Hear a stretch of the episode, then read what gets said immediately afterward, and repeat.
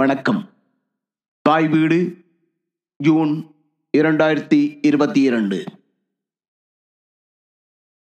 சாம்பல் பூத்த தெருக்களிலிருந்து எழுந்து வருக. பொது ஊழிக்கு முன் இருநூற்றி ஆறில் சீன பேரரசன் கின்னேர்சியின் மாளிகையுடன் நூலகமும் எரிக்கப்பட்டமையே மனித வரலாற்றிலே முதலாவதாக பதிவு செய்யப்பட்டிருக்கும் நூலக எரிப்பு ஆகும். அதற்கு முன்னரும் நூலக எரிப்பு நடந்திருக்கும் என்றே தோன்றுகின்றது. பொது ஊழிக்கு முன் நாற்பத்தி எட்டில் உரோம பேரரசன் ஜூலியஸ் சீசர் மேற்கொண்ட எகிப்தின் அலெக்சாண்டியா நூலக எரிப்பு இன்றும் வரலாற்று பிரசித்தமாயுள்ளதோடு முக்கியமானதாகவும் கருதப்படுகின்றது. இந்த இரு நூலக எரிப்புகளின் நோக்கங்களும் காரணங்களும் இன்று வரலாற்றாசிரியர்களால் விவாதிக்கப்பட்டாலும் காலங்காலமாக நூலக எரிப்பு என்பது அடக்குமுறையாளர்களதும் இனப்படுகொலையாளர்களதும் ஆயுதமாக இருந்து வந்துள்ளது என்பது விவாதத்துக்கு அப்பாற்பட்டது. ஆயிரத்தி தொள்ளாயிரத்தி நாற்பத்தி நாலில் வாட்ஸோ கிளர்ச்சியை அடக்கிய கையோடு போலந்தின் பல முக்கிய நூலகங்களை தேடி தேடி தீக்கிரையாக்கிய நாசி படைகளின் செயலும் ஆயிரத்தி தொள்ளாயிரத்தி எண்பத்தி நாலில் பஞ்சாப் உசா துணை நூலகத்தை தீமுட்டி அளித்த இந்திய இராணுவத்தின் செயலும் இரண்டாயிரத்தி மூன்றில் அமெரிக்க படைகள் ஈராக் மீதான ஆக்கிரமிப்பை மேற்கொண்டிருந்த போது ஈராக்கின் வரலாற்று முக்கியத்துவம் வாய்ந்த பல நூலகங்களும் அருங்காட்சியகங்களும் தீக்கிரையாக்கப்பட்டும் சூறையாடப்பட்டும் அழிக்கப்பட்ட செயலும் இனப்படுகொலையாளர்களின் பணியே என்பதை யாரும் மறக்க முடியாது. தமிழர்களின் கூட்டு மனதிலே ஆறாவடுவாக பதிந்துவிட்ட யாழ் பொது நூலக எரிப்பும் இனப்படுகொலையாளர்களின் செயலே. ஈழத் தமிழர்களினது மான உணர்வுகளிலும் தனித்துவ அடையாளங்களிலும் அறிவு தாகத்திலும் விடுதலை வேட்கையிலும் சமூக வாழ்க்கையினதும் ஆன்மீக உபாசனையினதும் தெய்வீக குறியீடாக இந்நூலகம் திகழ்ந்தது என்கின்றார் எஸ்போ. நூலகத்துக்கு எரியூட்டிய ஆக்கிரமிப்பாளர்கள் அழிக்க முனைந்தது அது குறியீடாக திகழ்ந்த அனைத்து விடயங்களையுமே. எனது நகரம் எரிக்கப்பட்டது எனது மக்கள் முகங்களை இழந்தனர் என்ற கவிதை வரிகளின் மூலம் நூலக எரிப்பின் இனவழிப்பு நோக்கத்தை பேசினார் சேரன்.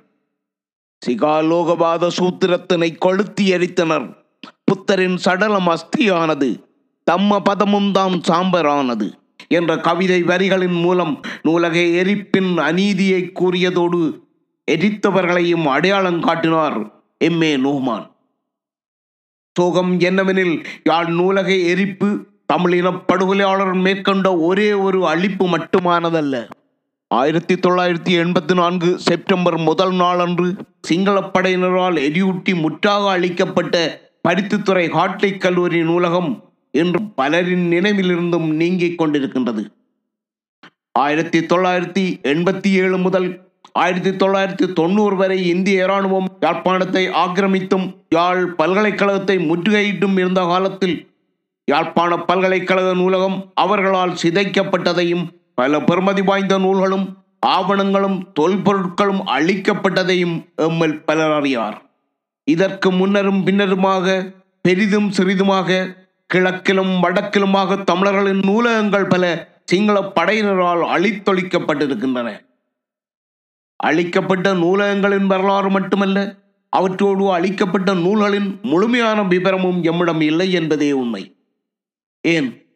யாழ் நூலக எரிப்பு கூட மே முப்பத்தி ஒன்றில் நிகழ்ந்ததா ஜூன் ஒன்றில் நிகழ்ந்ததா என இன்றும் பட்டிமன்றம் நடந்து கொண்டிருக்கின்றது. எமது வரலாறு அளிக்கப்பட்ட வரலாறே எமக்கு தெரியாதவாறு ஊரடங்கு ஆணையை பிறப்பித்து விட்டே என படுகொலையாளர்கள் கோர தாண்டவமாடினர். யாழ் நூலகம் எரியூட்டப்பட்ட நாற்பத்தி ஓராம் ஆண்டு நிறைவு. எம்மை கடந்து சென்று கொண்டிருக்கும் இவ்வேளையிலும் தமிழர்கள் மீதான இனப்படுகொலையை ஒரு தேசிய அரசு அங்கீகரித்திருக்கும் இத்தருணத்திலும் நாம் முன்னெடுக்க வேண்டிய பணிகள் எம் முன் தெளிவாக தெரிகின்றன. தமிழர் இனப்படுகொலை என்பது இரண்டாயிரத்தி ஒன்பதில் முள்ளிவாய்க்காலிலே நடந்தேறியதோர் ஒற்றை சம்பவம் அல்ல.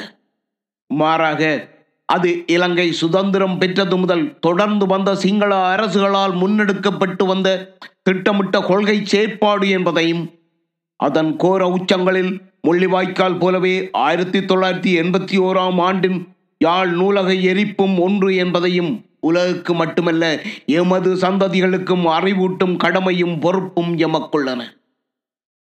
எமது நூலகங்களுக்கும் அவற்றுள் சேமிக்கப்பட்டிருக்கும் எமது வரலாற்று சொத்துக்களுக்கும் பண்பாட்டு முதுசங்களுக்கும் இன்னொரு முறை கயவர்கள் தீமூட்ட அனுமதிக்காதபடி அவற்றை எண்ணிமப்படுத்தி உலக பொதுத்தளங்களுக்கு ஏற்றி அங்கும் ஒற்றை தளத்தில் முடங்கி போகாது பன்முகப்படுத்தும் பணியும் எமக்குள்ளது.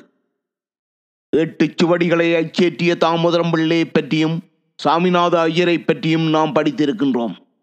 பதிப்பில் உள்ளவற்றையும் பலரும் எண்ணிமப்படுத்தி வருகின்றார்கள். அந்த பணியில் நாமும் இணைந்து கொள்வதே அந்த முன்னோடிகளுக்கு நாம் செய்யும் நன்றி கடன். நன்றி.